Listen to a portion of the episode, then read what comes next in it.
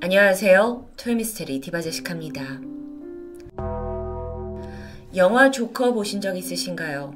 이 영화가 화제가 된 데는 평범했던 한 남자가 어떻게 악당으로 변해가는지 그 과정을 이해시키는 스토리를 가지고 있었기 때문인데요. 극중의 조커 아서 플렉은 코미디언의 꿈을 가지고 열심히 살았습니다. 하지만 사람들한테 끊임없이 무시와 경멸을 받으면서 점차 악마가 되어갔고요. 보는 이들은 그에게 연민을 느끼게 됐죠. 그런 이유로 일부에서는 조커에 감화된 사람들이 충동적인 어떤 폭력성에 빠질 수 있다라고 염려를 했고요. 실제 미국에서는 조커가 상영될 당시 FBI의 비상 경계령이 내려질 정도였죠. 물론 여러분, 영화에서도 조커가 저지른 범죄가 결코 정당화될 수는 없습니다. 하지만 영화가 말하고자 하는 건 적어도 그가 왜 그런 끔찍한 살인마가 되었는지 동기는 알아야 하지 않겠냐라는 것이었죠. 이런 접근은 프로파일링과도 연관되어 있습니다. 프로파일링이란 용의자의 심리를 분석하는 건데 범인의 습관, 나이, 성격, 범행 수법을 추리한 뒤 캐릭터를 알아내는 거죠. 그래서 이렇게 만들어진 자료는 추후에 범인을 검거하거나 또 범죄를 예방할 때 아주 유용하게 사용됩니다. 토요미스테리의 특별 시리즈 세기의 살인마 편은 어, 그간 사건 위주로 이야기를 풀어갔던 과거 토미와는 좀 다르게 범죄자의 캐릭터에 초점을 맞춰서 이야기를 전달하고자 합니다. 물론 그 전에 다시 말씀드리지만 절대로 어떤 이유에서든 살인은 정당화될 수 없습니다. 이 남자의 이름은 에드먼드 캠퍼. 1948년 미국 캘리포니아에서 태어났죠. 어린 시절 머리가 뛰어나서 학교 성적도 괜찮은 편이었고 말썽을 일으키는 아이도 아니었어요. 오히려 문제는 자존감이 낮은 거였죠. 또래에 비해서 월등히 큰 키를 가지고 있었지만 친구들로부터 놀림을 당하기 일쑤였고 괴롭힘을 당했습니다. 그런 상황 속에서 집에서는 다툼이 끊이지 않아요. 그래서 이 모든 상황이 그의 정서를 굉장히 불안하게 만들었겠죠. 덩치와 맞지 않게 늘 움츠러 있는 아이였습니다. 그러다 9살이 되던 해에 부모님이 이혼을 하게 되는데 음, 아이는 아버지와 살고 싶었지만 이런저런 사정으로 엄마, 누나, 여동생과 함께 살게 됩니다. 그러던 어느 날 학교에서 다른 애들이 캠퍼를 막 부추겨서 선생님한테 키스해, 키스해! 라고 강요하는 일이 발생해요. 물론 그는 그 아이들의 말을 따르지 않았지만 집에 돌아와서 여동생에게 섬뜩한 말을 남기는데요. 만약 내가 키스를 했으면 선생님을 제일 먼저 죽였을 거야. 캠퍼는 여가 시간을 보내는 방법도 특이했습니다. 여동생과 놀아줄 때는 가스실에서 죽는 신용을 하기도 했고요. 전기의자에서 사형을 집행당하는 놀이를 즐겼어요. 어쩔 때는 여동생의 인형, 그 팔다리를 다 분해하기도 했죠. 어딘가 좀 분명 이상합니다. 하지만 여기까지만 보면 뭐 어린 시절 학교에 한두 명은 있을 법한 아이로 느껴지는데요. 남자 아이들은 특히나 뭐 전쟁이나 격투기 같은 몸놀이를 즐겨하기도 하고 뭐 누군가를 죽이겠다라는 말을 아이가 하긴 하지만 실제로 죽이려는 의도는 아니기 때문이죠. 그러던 그가 10살이 되던 해입니다. 어머니는 자신의 옷장을 열고는 충격을 받아요. 키우던 고양이가 머리가 잘린 채 발견된 겁니다. 나머지 몸통은 집 앞마당에 묻혀 있었죠.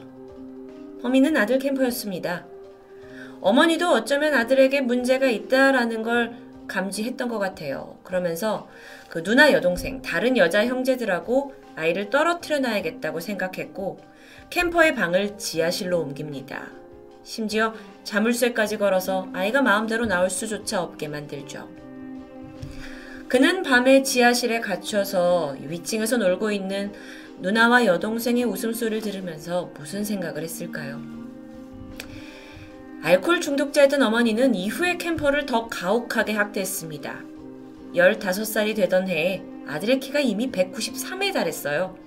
근데 엄마가 아들의 큰 키를 막 조롱하면서 애정 표현에는 전혀 인색했죠. 왜 그랬냐라는 거에 그렇게 하면 아이가 게이가 될 것 같았다라는 다소 황당한 답변을 내놓습니다. 심지어 이 아들 캠퍼를 보면 이혼한 전 남편이 생각난다면서 너는 그 어떤 여자도 널 사랑하지 않을 거야. 라는 폭언을 내뱉기도 하죠. 캠퍼는 집에서 더 이상 버틸 수 없었습니다. 그래서 아버지를 찾아 떠나요. 새로운 곳에서 사랑을 받으면서 잘 살 수 있을 거다라고 기대했지만 현실은 달랐습니다. 아버지가 이미 재혼을 했고 또 다른 아들까지 있는 상황에서 캠퍼를 썩 반가워하지 않는 겁니다. 결국 다시 엄마에게 돌려보내줬죠. 근데 마침 엄마도 이때 세 번째 재혼을 준비 중이었어요. 돌아온 아들은 골칫거리에 불과했죠. 결국 그는 친할아버지와 할머니가 있는 집으로 보내집니다.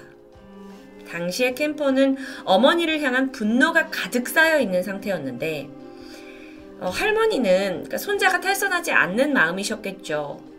혹은 언어적인 학대였는지는 정확히 알 수 없습니다. 하지만 캠퍼에게 상당한 잔소리를 했다고 해요. 간섭을 했고요.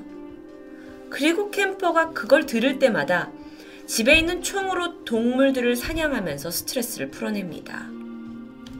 그러던 어느 날 할머니는 집에 혼자 남아있는 캠퍼가 사고라도 칠까 걱정이 돼서 이 총을 챙겨서 밖으로 나가서요. 그러니까 총과 캠퍼가 있으면 무슨 일이 있을 수도 있으니까요.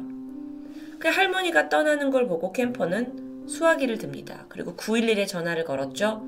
할머니의 인상착의를 알려주면서 가방 안에 권총이 있어요. 그걸로 은행 강도를 저지를 거예요. 라고 허위 신고를 합니다. 뭐 이 일은 장난 전화로 이렇게 넘어가긴 했지만 사실 캠퍼는 그 당시 속으로 할머니가 자신의 총을 챙겨간 것에 대해 굉장한 모욕감과 배신감을 느꼈다고 말하죠. 그러던 1964년 8월 27일 여름입니다. 할머니는 캠퍼에게 책을 읽어주고 계셨는데요. 갑자기 얘가 벌떡 일어나더니 총을 집어들고 사냥에 가겠다는 겁니다. 할머니가 막 캠퍼에게 말을 해요. 야, 너 새는 쏘지 마라! 이런 핀잔이었는데 순간 캠퍼가 고개를 돌려보더니 집으로 들어가고 있는 할머니의 뒷모습을 째려봅니다. 그리고 손에 쥐고 있던 총을 장전해서 할머니의 뒤통수를 향해 방아쇠를 당겼죠. 할머니가 쓰러지셨고 캠퍼가 가까이 다가가서 등에 또다시 총을 쏜 뒤에 부엌칼을 가지고 나와서 세 번이나 상흔을 입힙니다. 근데 때마침 할아버지도 돌아오셨어요. 그날 할아버지 또한 캠퍼의 총에 목숨을 잃었죠. 정말 이게 굉장히 순식간에 충동적으로 발생한 살인사건입니다. 캠퍼도 정신을 차리고 나서 엄마에게 전화를 걸어요. 근데 엄마는 자수해야지 뭐 하고 자수하라고 권해요. 경찰 조사가 됐고 왜 조부모를 죽였냐라는 질문에 캠퍼가 말하길 그냥 할머니를 쏘면 어떤 느낌일지 궁금했어요. 라고 말하게 되는데요. 정상이 아니죠. 음, 그는 정신분열증 판명을 받았고요. 재판도 받지 않고 곧장 정신병원에 수감돼요. 그리고 이때 이제 검사를 받으면서 이 아이의 IQ가 145가 넘는다라는 것도 알려지게 됩니다. 정신병원은 좀 나았을까요? 그가 머물고 있던 이 병원은 이 얘와 비슷한 정신질환 범죄자들이 모이는 곳이에요. 특히 이들은 자기들끼리 있을 때 내가 했던 범죄를 막 뽐내듯이 자랑하면서 말을 했는데요. 특히나 그 중에 연쇄 성폭행범의 이야기를 사춘기 소년이 접하고서는 약간 거기에 있어서 비뚤어진 성의식을 어, 키우게 되는 거죠. 놀랍게도 5년 뒤 캠퍼는 가석방을 받았고 무사히 다시 사회로 돌아왔습니다. 너무도 위험한 사람인데도 불구하고요. 어쩌면 머리가 좋았기 때문에 내가 이 병원에서 어떤 답을 의사한테 내놓으면 다시 돌아올 수 있는지 그는 잘 알고 있었을 수도 있습니다. 석방될 당시의 진단서를 보면 의사들이 safe, normal, 안전, 정상 뭐 이런 표현을 적어놨을 정도예요. 담당자들은 캠퍼가 부, 어머니와는 따로 살아야 할 것 같다라고 제안을 했지만 딱히 갈 곳이 없는데 어떻게 해요? 결국 그는 어머니와 이 형제들이 사는 집으로 돌아오게 되죠. 살인사건 그리고 정신병원 수감 이후에 캠퍼는 집으로 돌아와서 놀랍게 변했습니다. 공부도 열심히 했고요. 문제도 일으키지 않아요. 경찰관이 되겠다고 말하면서 실제로 단정한 외모 그리고 친절한 사람으로 기억될 정도였습니다. 심지어는 동네 경찰관들과 어울리고 술을 마실 정도로 뭐 친했다고 합니다. 그런데 집에만 돌아오면 만취한 어머니로부터 폭언은 계속되었고 또 이 내적으로는 엉망이 되어가고 있었는데요. 그렇게 살아오던 캠퍼가 24살이 됐던 1972년 당시 미국 산타크루즈 지역 대학생들 사이에 유행되는 게 있었어요. 이 해안가를 따라서 이제 걸어가는 사람을 히치하이킹 하는 게 유행이었어요. 캠퍼 또한 거기를 돌면서 여자 히치하이커들을 자신의 차에 태우는 일을 즐기게 되는데요. 그 수가 무려 100명에 달했죠. 그렇게 막 넉살 좋게 웃으면서 친절을 베풀고 있었는데 사실은 그는 머릿속으로 이들을 잔인하게 살해하는 방법을 생각하고 있었던 겁니다. 어쩌면 정신병원에서 들었던 그 성폭행범자들의 이야기들을 떠올렸겠죠. 그러면서 그걸 조언 삼아 계획을 세웠는데 이후 그는 1년간 총 8명의 여성 히치하이커들을 차례 태웠고 살해하게 됩니다. 2m가 넘는 장신에 몸무게가 136kg이에요. 그러니까 거구인 이 범인을 여성들이 도저히 피해갈 수 없었던 겁니다. 이후 시신은 전부 토막냈고 그 상태로 성적인 접촉마저 시도했죠.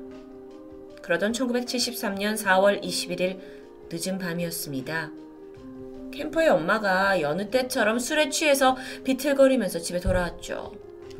그리고 캠퍼가 그날따라 아무 말 없이 어머니의 방으로 따라 들어갑니다. 근데 엄마가 아들 보면서 야, 너 지금 나랑 대화하고 싶은 거냐? 라고 했지만 술김에 인해 잠들었고 새벽 5시 15분 캠퍼는 잠들어 있는 어머니의 머리를 망치로 내리쳐서 살해합니다. 살인은 이미 그에게 능숙한 일이었어요. 그리고 어머니의 목을 잘랐고 그걸 벽난로 위 선반에 올려놓죠. 그때 입을 벌려서 쓰레기를 채워 넣었다고도 전해지는데 그리고 나서부터 어머니에게 자기가 하고 싶었던 이야기를 마음껏 내뱉습니다. 어쩌면 그 전에 하지 못했던 이야기들이겠죠. 정말 이건 광기라고 볼 수 있는데 여기서 끝나지 않아요. 바로 다음 날 어머니와 친했던 친구까지 집으로 불러서 살해했고 시신을 토막내고 훼손합니다. 살인 이후 그는 차를 타고 2,400km 정도 도망쳤어요. 꽤 멀은 길을 간 거죠. 콜로라도에 도착합니다. 어쩌면 그는 그렇게 도망을 치면서도 와 아마 세상 사람들이 지금 다 깜짝 놀래 있겠지 내 살인 때문에 어 근데 예상외로 아무런 뉴스가 나오지 않는 겁니다. 여기에 실망했어요. 그리고 캠퍼는 직접 산타크루즈 경찰에 전화를 걸어서 내가 어머니와 친구를 죽였다. 그리고 이전에도 여대생들 8명이나 살해했고 토막냈다. 술술 털어놓습니다. 처음 경찰은 장난 전화라고 생각했죠. 상식적으로 그렇게 살인을 저질러 놓고 전화한 사람이 없으니까요. 근데 캠퍼가 더 화가 나는 거예요. 내 말을 믿어주지 않는다는 것에. 결국에 그 경찰관 준비할 때 친하게 지냈던 그 다른 경찰관에게 전화를 해서 살해 방법과 과정을 상세하게 설명하고 나서야 그의 자백이 받아들여졌고 체포됩니다. 에드먼드 캠퍼는 모든 범죄를 순순히 인정했어요. 특이한 건 다른 살인에 대해서는 전혀 죄책감을 느끼지 않는 모습을 보였지만 유독 어머니를 살해할 때, 그 당시를 진술할 때는 흐느껴 울기도 했고 막 입을 손으로 막기도 했다고 해요. 그가 말하길 나는 그저 엄마가 잠들지 않고 나와 이야기해 주기를 바랬다라고 하는데요. 캠퍼는 재판에서 자신을 고문해서 죽여야 한다라고 요청합니다. 하지만 당시에 미국은 사형 집행이 일시적으로 중단된 상태였고 결국 그는 8건의 1급 살인에 대해 종신형을 선고받았고 지금까지도 캘리포니아에서 복역 중입니다.